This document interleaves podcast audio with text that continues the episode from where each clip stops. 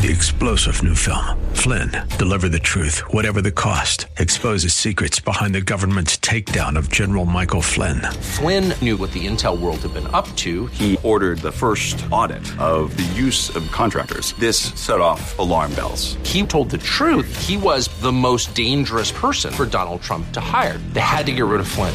Flynn, deliver the truth, whatever the cost. Available now. Watch it today. Go to salemnow.com. Salemnow.com.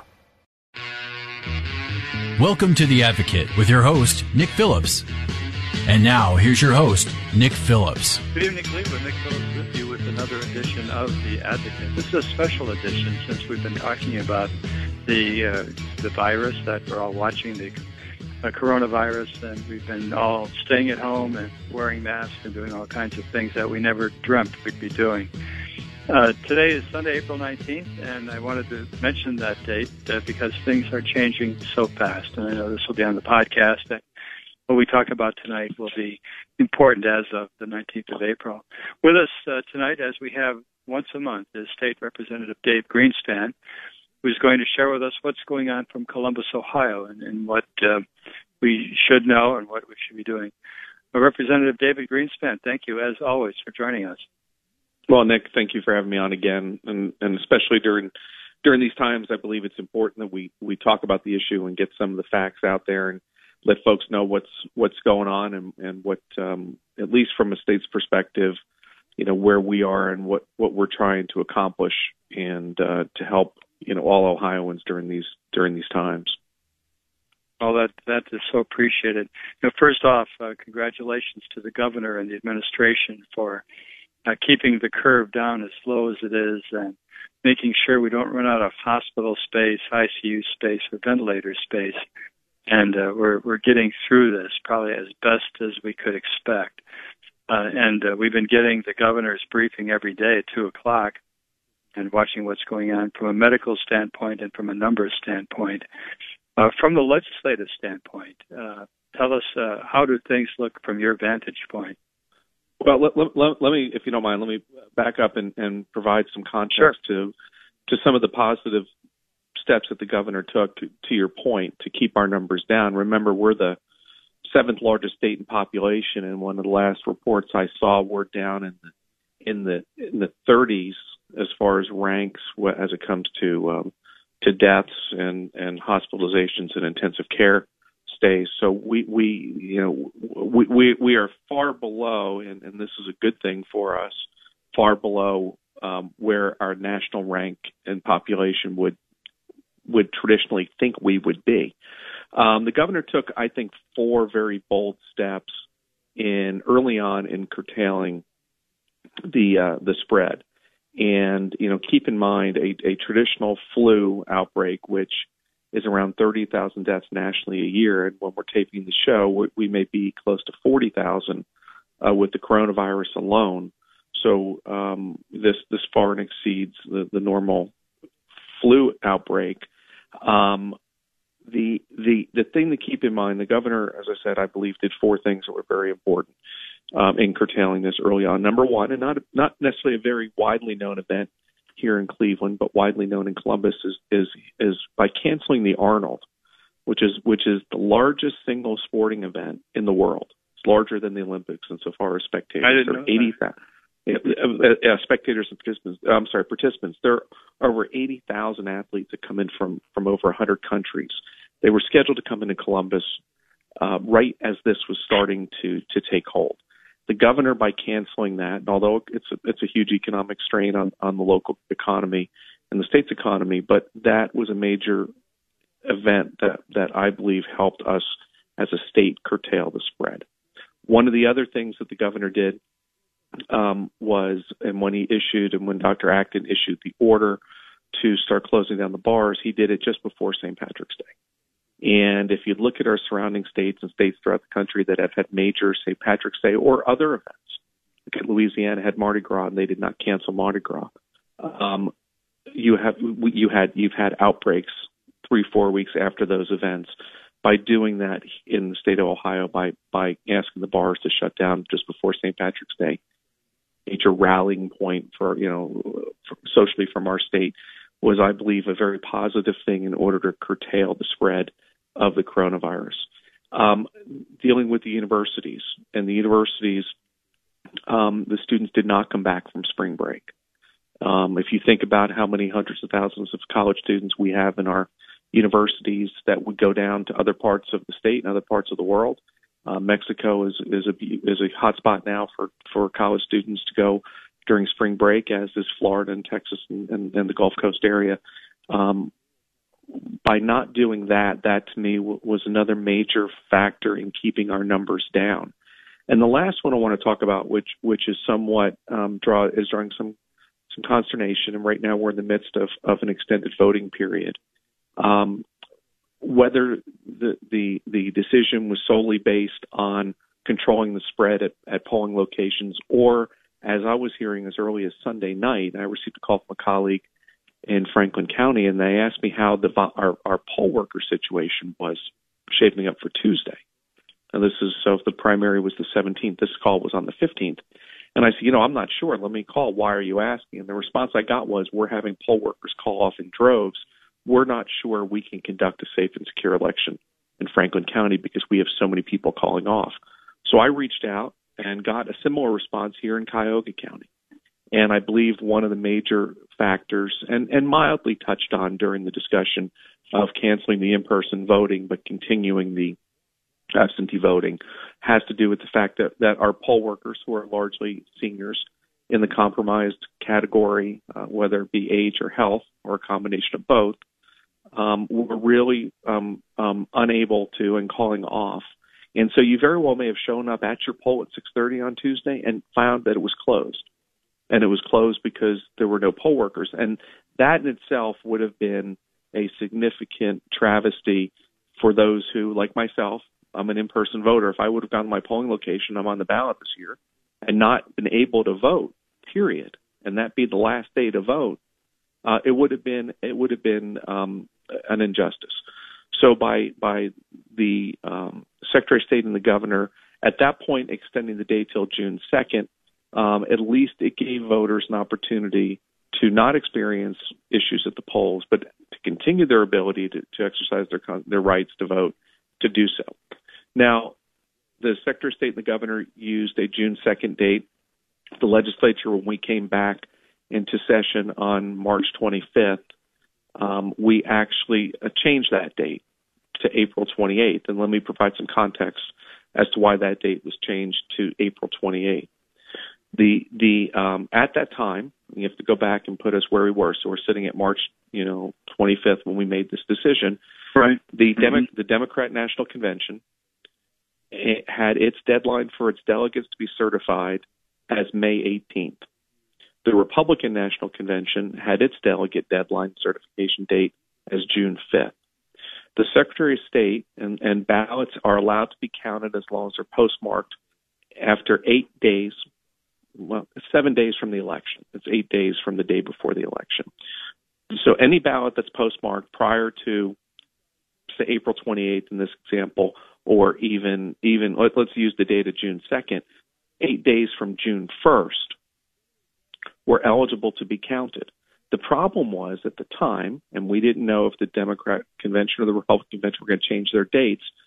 Ohio would have missed both dates of cert- to certify its delegates to the, each respective convention.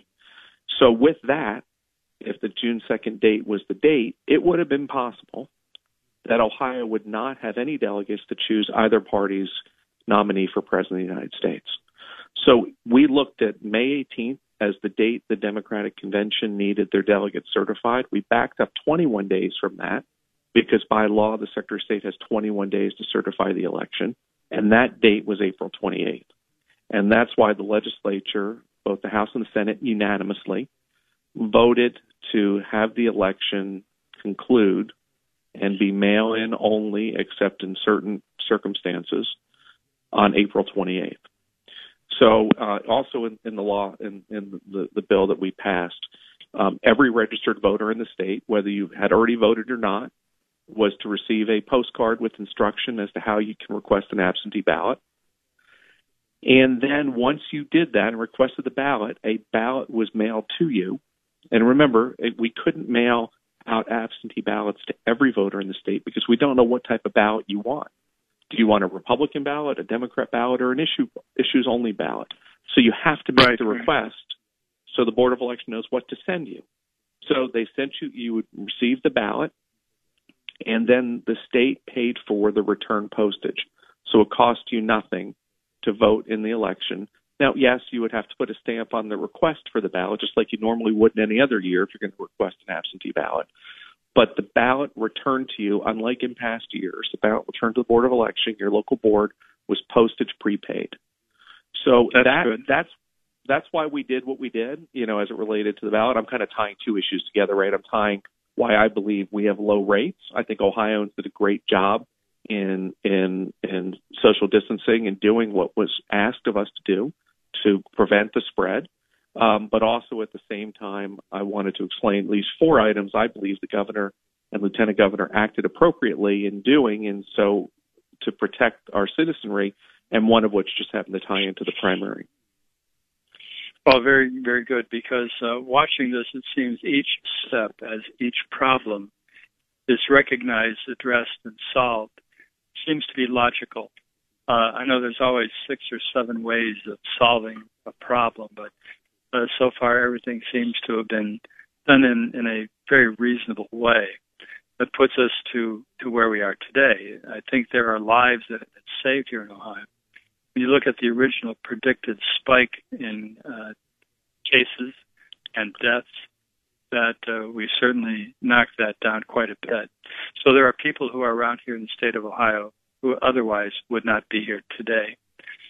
But that leads us now to maybe the next question, and uh, we'll talk a little bit about it. We have about a minute, uh, and then we'll come back after our break and talk about the the economic impact mm-hmm. of uh, basically staying home and essentially shutting down the business. And what uh, what are some of the things you're seeing from from that perspective?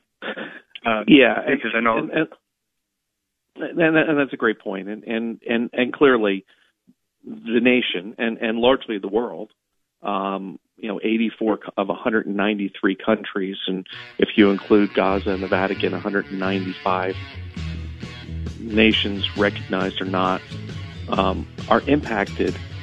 184 of 100, let's go to the high, 195 nations around the world are impacted by this virus. This isn't a localized Ohio issue or American issue or or even continental issue. This is a global issue, and so our recovery in the state of Ohio and in our nation is something we can control.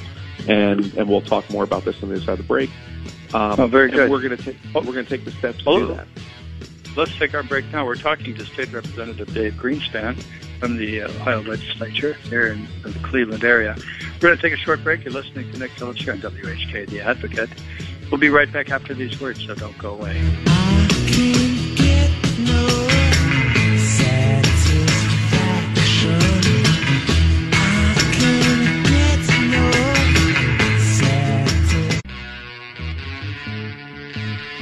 Welcome back, Cleveland. Nick Phillips with you with another segment of The Advocate, a special edition of The Advocate, talking about the coronavirus.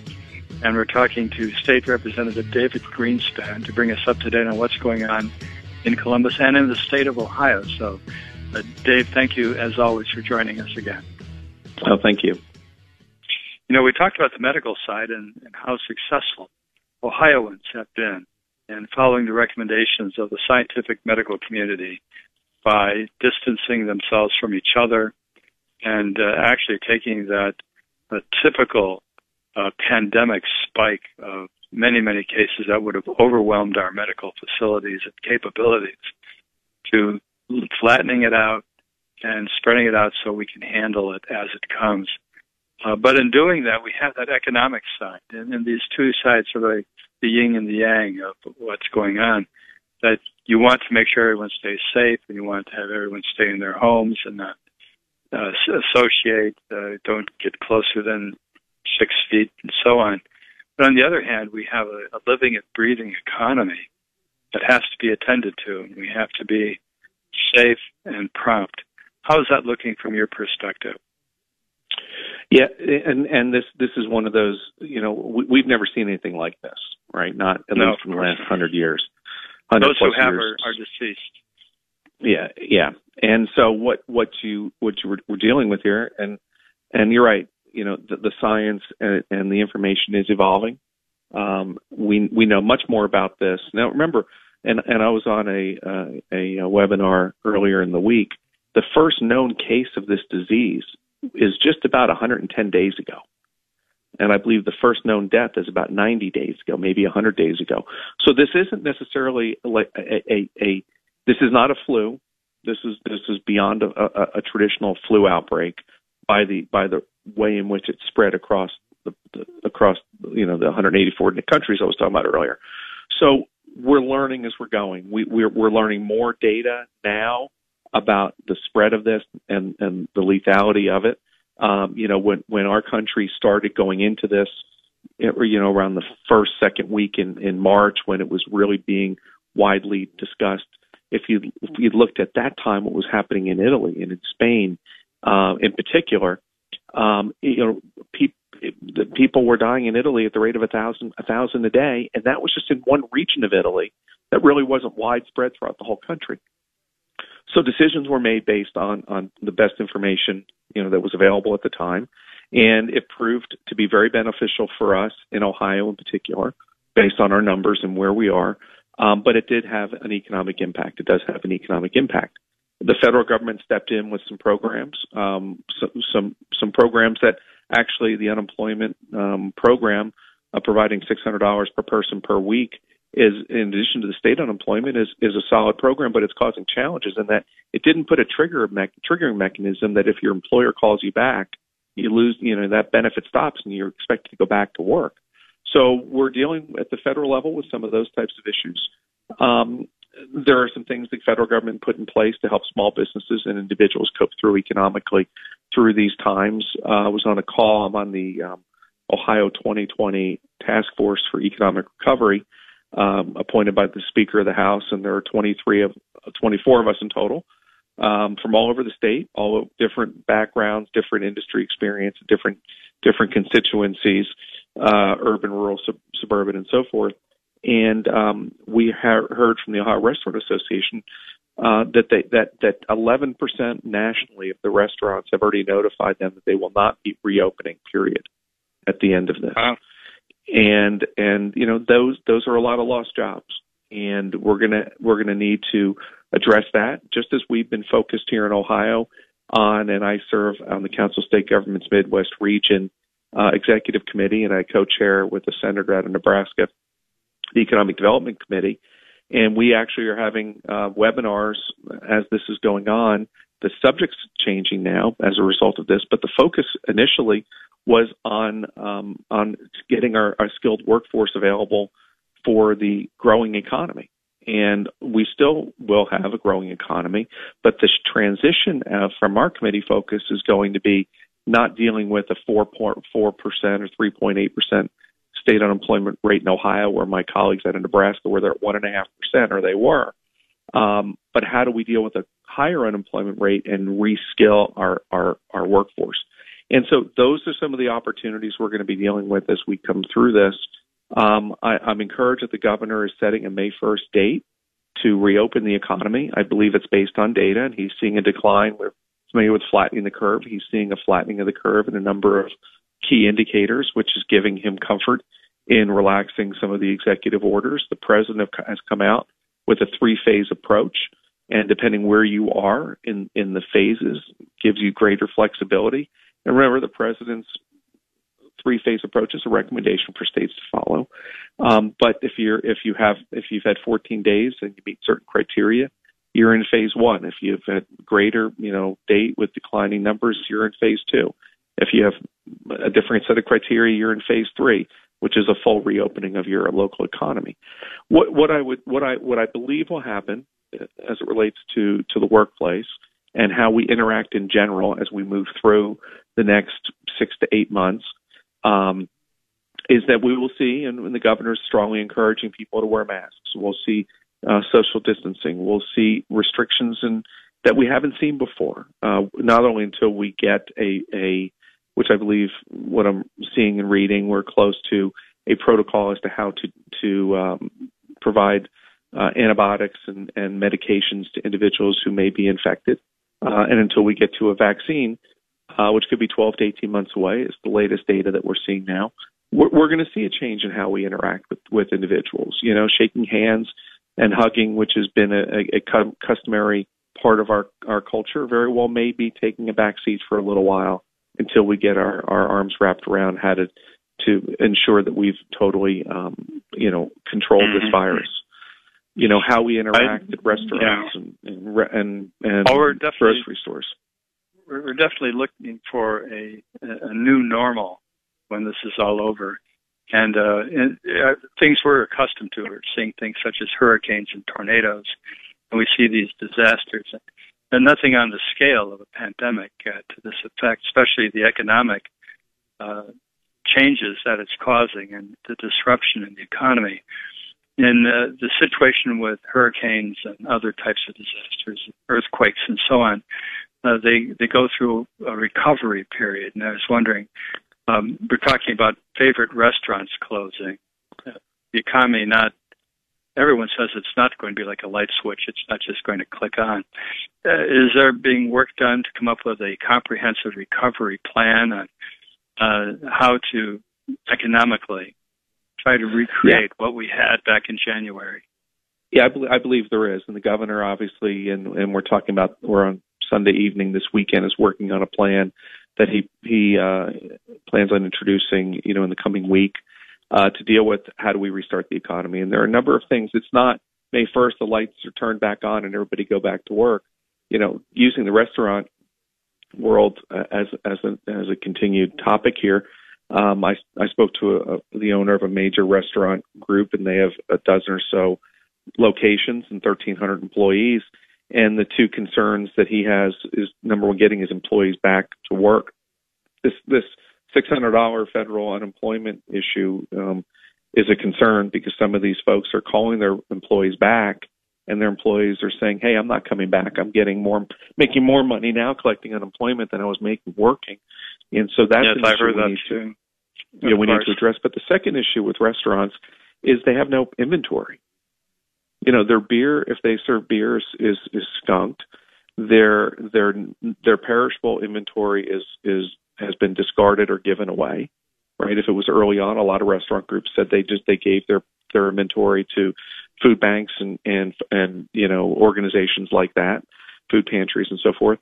And uh, and it, it, depending what the supply chain looks like, it may take may take two, three, four weeks for restaurants to be able to get their product inventory lined up and delivered, ready to go, so that they can even open their doors, assuming they can get their employees back.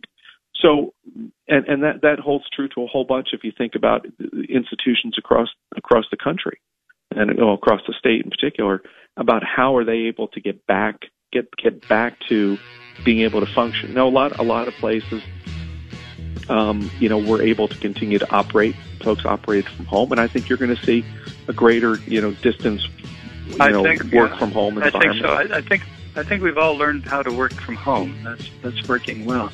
Uh, we're talking to State Representative Dave Greenspan, who, who joins us once a month and uh, Dave, I, I think we might ask you to come on again in a couple of weeks, not wait a month, just to get another update how we're going to recover uh, back in this. So, uh, and then that's uh, Cong- Congressman, that's State Representative David Greenspan. I promoted you there for a moment.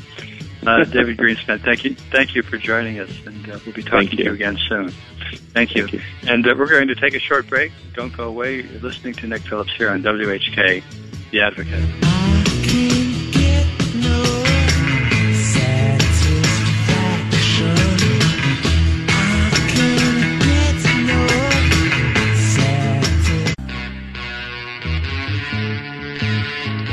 Welcome back, Cleveland. Nick Phillips with you with another segment of The Advocate. In the uh, next two segments, we're going to talk about something a little different than coronavirus for a change. We're going to be talking about some of the treasures we have right here in uh, Northeast Ohio, especially in the Cleveland area. And uh, to help us talk about uh, some of our treasures here in the Cleveland area is uh, longtime resident, family resident, and author Kip Whipple. Kip, thank you for joining us tonight.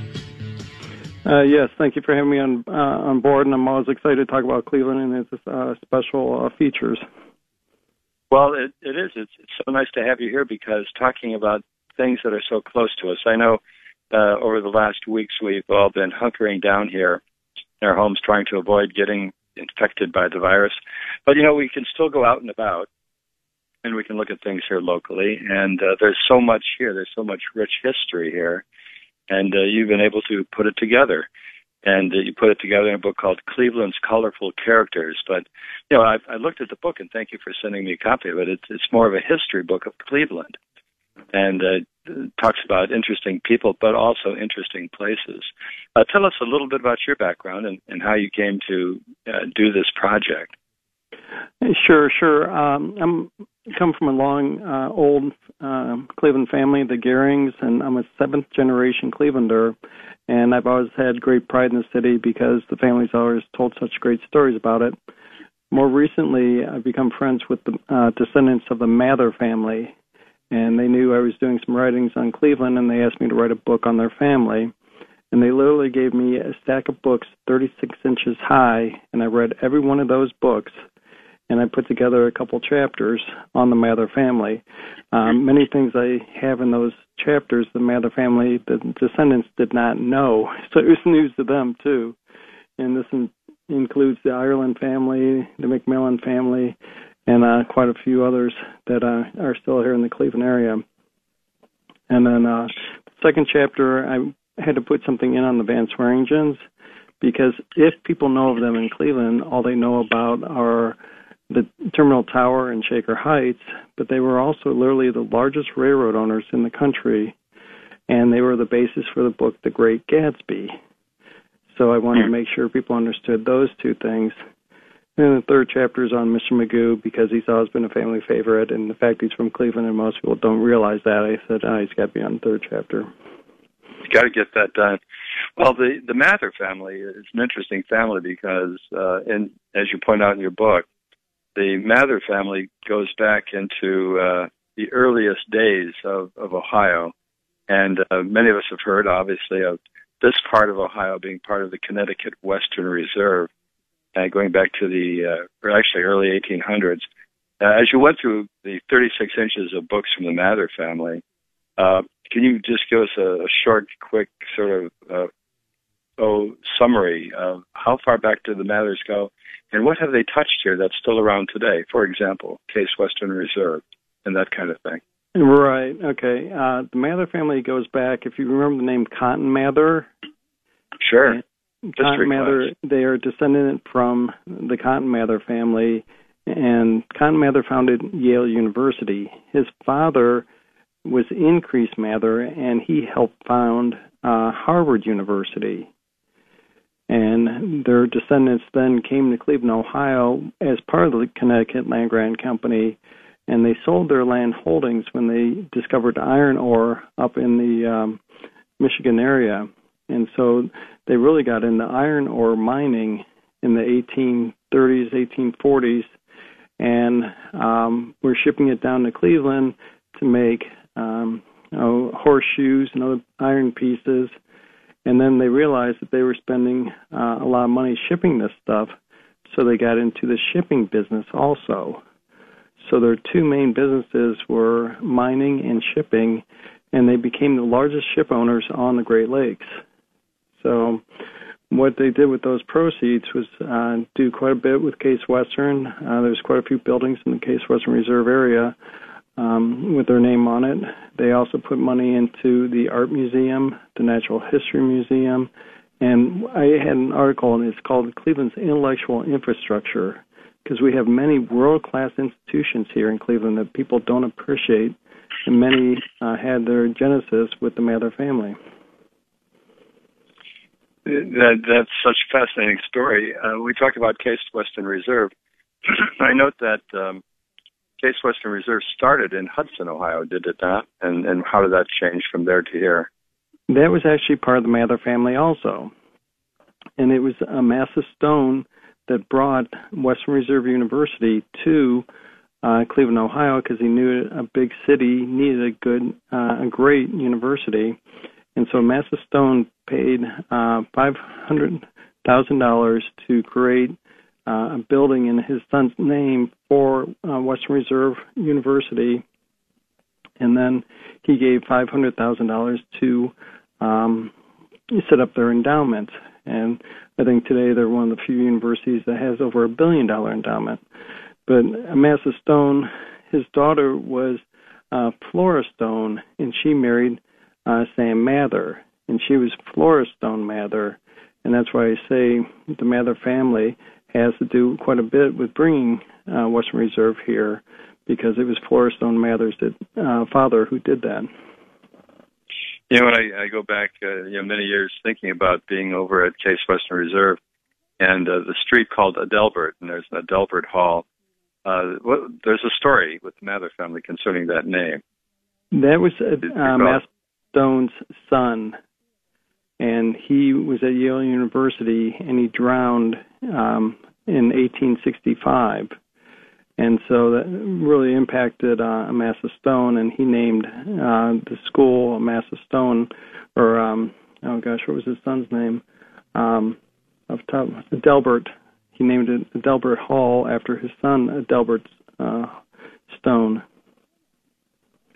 It's interesting because the the word Adelbert, the only place I've ever heard it and ever you know looked at the spelling of it has been in association with uh, Case Western Reserve. You mentioned Van Sweringen and uh, them being the largest railroad owners at the time. Uh, they they developed um, well Shaker Heights, I believe, and uh, the rapid transit as we know it still today. Right. They do these people know each other, the Mathers and the Van Sweringens back in those days? They did, but um, the Van Sweringens were very private people. Uh, the Mathers were very uh, quiet people as well, so they were in sort of different circles.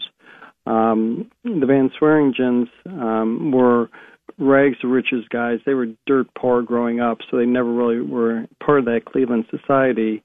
But then they came to surpass the wealth of the Mathers and everyone else. So uh, the one Van Sweringen brother did work for Cleveland Cliffs. So he did work for the Mather family, and um, but other than that, there well really wasn't that much contact between the two families. In looking at your book, you have a lot of pictures uh, in it, which is great because uh, even though the history of the Mathers and Cleveland go back prior to the uh, invention of photography, uh, that in the early days of photography, you actually captured some of those photos. When did we start actually seeing photos? Um, the first photos were, I think, daguerreotypes and that was one thing that I did find. I think it was about 1848, um, 1845, maybe 1850. But there's one. Sam Mather's mother passed away from tuberculosis in about 1850, 1851, and I did find a daguerreotype of her, which was very um, surprising and pleased. The family had did not know that daguerreotype existed, that photographic image. They did have a uh, painting of her but to have a photographic image as well was very um, satisfying to them. Yeah, I saw that little story where she was 22 years old, gave birth to her child, and was never allowed to see the child. Is that right? How that went? Uh, tuberculosis. Her daughter Kate was born, and um, the mother passed away three months later. So it's a very sad story that to give birth to a child that you know were able to hold or um, you know touch in any way. And uh, but it saved. I mean, Kate lived until 1939, so she was wise to uh, keep her distance from her. The same way we're keeping distance from each other today with this coronavirus. That good things come. That's from true. Yeah. Well, we're we're, we're talking to Kit uh, Whipple, a longtime Cleveland family person. I mean, his family goes back here in Cleveland many, many years and uh, he wrote a book called Cleveland's Colorful Characters, which uh, I think if you you see the book and you want to uh, Google it and uh, get some photographs and so on, uh, locate places and you can make little day trips and uh, actually some exploratory trips around the Cleveland and Northeast Ohio area. Uh, we're talking to Kit uh, Whipple. We're going to be back. We'll be talking about Mr. Magoo and some of the other things here in Cleveland. So don't go away. You're listening to Nick Phillips here on The Advocate. We'll be back. Don't go away.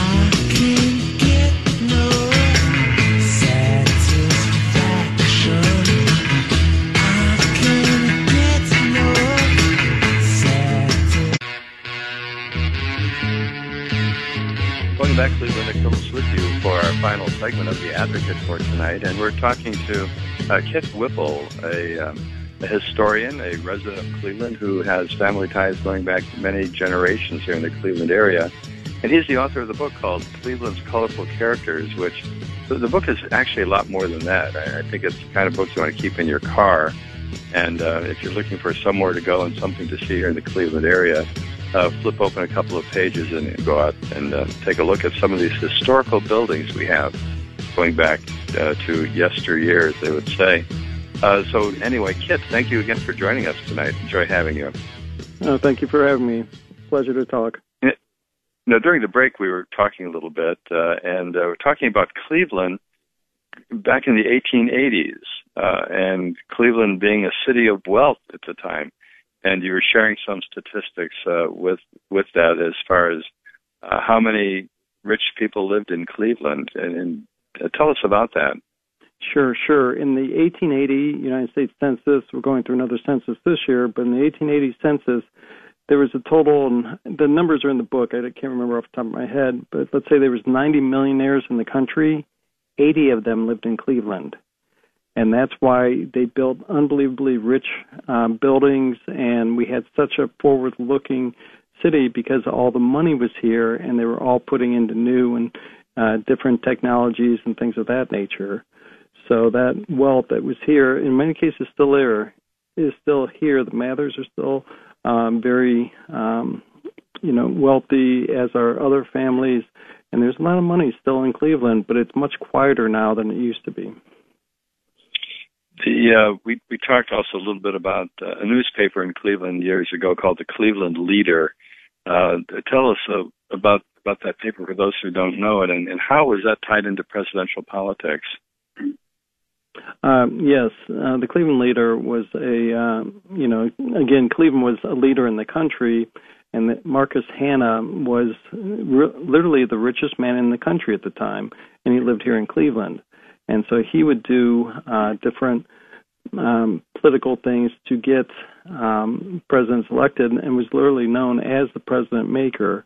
But Marcus Hanna, if you talk to anyone in Washington or anyone that understands politics, they'll have real reverence for Marcus Hanna for all he did, and for the Republican Party, for the United States, for presidents. Um, he and Teddy Roosevelt were not good friends, and in my research, I found it was most likely that Marcus Hanna was murdered. So that's something that was new. Um, no one else has ever reported that, but it's pretty strong evidence that he was murdered. I'm not going to say who murdered him, but he because he had many enemies, uh, Teddy Roosevelt being one of them. You know, when we talk about uh, the history, and uh, you and I talked earlier about the the fact that uh, places like the Cleveland, well, places like the Leader Building that's still in Cleveland goes back to the old Cleveland Leader newspaper days over on St. Clair. But there's a lot of fantastic buildings here in the Cleveland area, and uh, you're telling me about one of the architects who was involved that has done a lot of wonderful things. Uh, Schweinfurth, Mr. Schweinfurth, tell us about that. Yeah, Mr. Schweinfurth was actually the architect um, for the um, the Mather family. And it was interesting. I was uh, driving around town with one of the members of the Mather family, and I said, you know, I don't like my chapter on the Schweinfurth. Just I tried to put something new and unique into every one of my chapters. And he goes, well, you know, he was blind in one eye, and I almost drove off. Oh. I said, no, I didn't know that. No one else knew that. So that's something that was discovered during uh, this. But he built the uh, bridges over uh, Martin Luther King Drive. He built uh, the Union Club uh, a lot of the churches, a lot of Case Western buildings. I tried to photograph many of these buildings, put them in the uh, the booklet. What's interesting is that rise in the 1880s, 1890s with these buildings. Schweinfurth put a lot of Tiffany glass into uh, his buildings. So I can honestly say that uh, Cleveland has the second largest collection of Tiffany windows in the country, behind only New York, and New York is where Tiffany was from. So that was um, hmm something that we can all still enjoy those beautiful windows and see them in different places. Well, what are some of the buildings, some of the Schweinfurth buildings that are still around? Um, I mentioned the Union Club.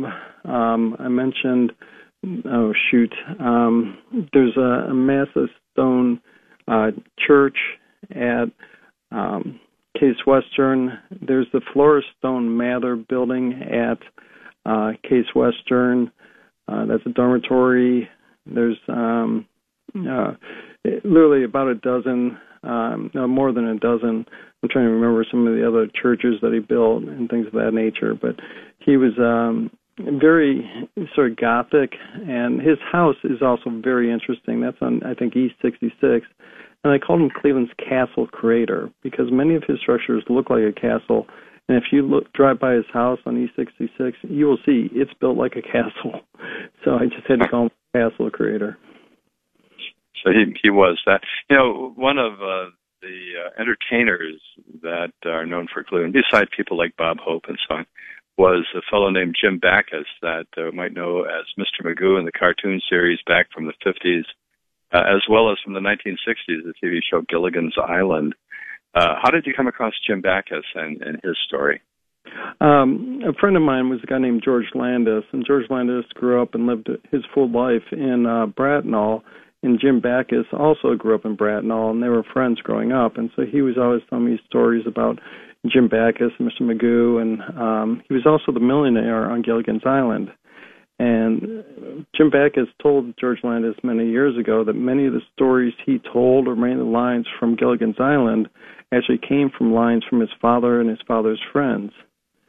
So that um, when you hear the millionaire on Gilligan's Island talking, he's talking with uh, knowledge of things he learned in Cleveland. What what years was Jim Backus active? Oh, he was active. And when did he pass away? I think he passed away in the uh, late 70s, early 80s, but he was um, oh, active from after World War II on. And Mr. Magoo um, was probably one of the most famous, you know, popular cartoons. He was getting fan letters from the Queen of England about Mr. Magoo. Unfortunately, um, due to political correctness, he's not um, uh, he's not on the air anymore, and we can't watch Mr. Magoo. But he was a very fun-loving, harmless guy. Here's the interesting thing: Mr. Magoo's character was based on a teacher at University School. And so um, I have a picture of that teacher, and that came from University School believes that very strongly, and people that knew this teacher said yes, he was a Mr. Magoo. So really, so he sort of was, was a character for it. Sounds right. like um, watching uh, Seinfeld episodes and trying to figure out which character is Larry David uh, in right. uh, real life, kind of a thing. But Right. uh, but what is your next uh, your your next venture, your next project? Okay, well, one of the chapters in my book is on Camp Cleveland. And, oh yes, okay. And Camp Cleveland um, was in University Heights. What was now- Camp Cleveland? Right. Camp Cleveland had 20,000 men and 200 buildings, and no one's ever heard of it. So I, I'm trying to change that and give it uh, credit. But the interesting part is University Heights in 1862 is not where it is today. University Heights in 1862 was in Tremont, and that's why you have Professor and Literary Avenue. And I actually have an image in the book of the Cleveland Institute that was down there. It was down there at the Gospel Press location. It was later torn down when the Gospel Press was built, but that was the original University Heights. When John Carroll moved out to a town called Idlewood, they renamed the town University Heights. And that's um but that's the original University Heights was down there. My father and I So had Camp. Yeah, go ahead. a, my father and I had a, a historic pla- plaque put down there many years ago for Camp Cleveland. So Camp Cleveland was down in the Tremont area, actually, Yes, yes. And that's the American Civil War uh, back in the 1860s, where where that was. 1862 to 1865, yes. My goodness. Well, Kip Whipple, or Kip Whipple, we're um, we're happy to have you talking about Cleveland, and it gives us something to look forward to. When the weather breaks and it becomes uh, summertime out here, I'm going to keep your book with me. I'm going to keep it in the glove compartment of the car or somewhere in the car, and uh, go out and match up the pictures. You have these old 1800s pictures with the places that are still there. But anyway, thank you so much for joining us tonight and uh, telling us all about uh, Cleveland's colorful, colorful characters and colorful history that we've had here in Cleveland. A lot to see. Thank you for joining us. Uh, thank you for having me, and uh, hopefully it generates more interest, and more pride in our area. And I have to say this: if anyone has ever heard Cleveland called a mistake on the lake, please, all you have to do is respond with, "At least we have a lake." Oh, we have a lot of good things here in Cleveland. It's uh, turning out to be one of the best locations in the nation, right? Right. So thank you so much. And thank all of you for listening. Uh, we're going to be back next week, same time, same stations, and between now and then. Have a great week.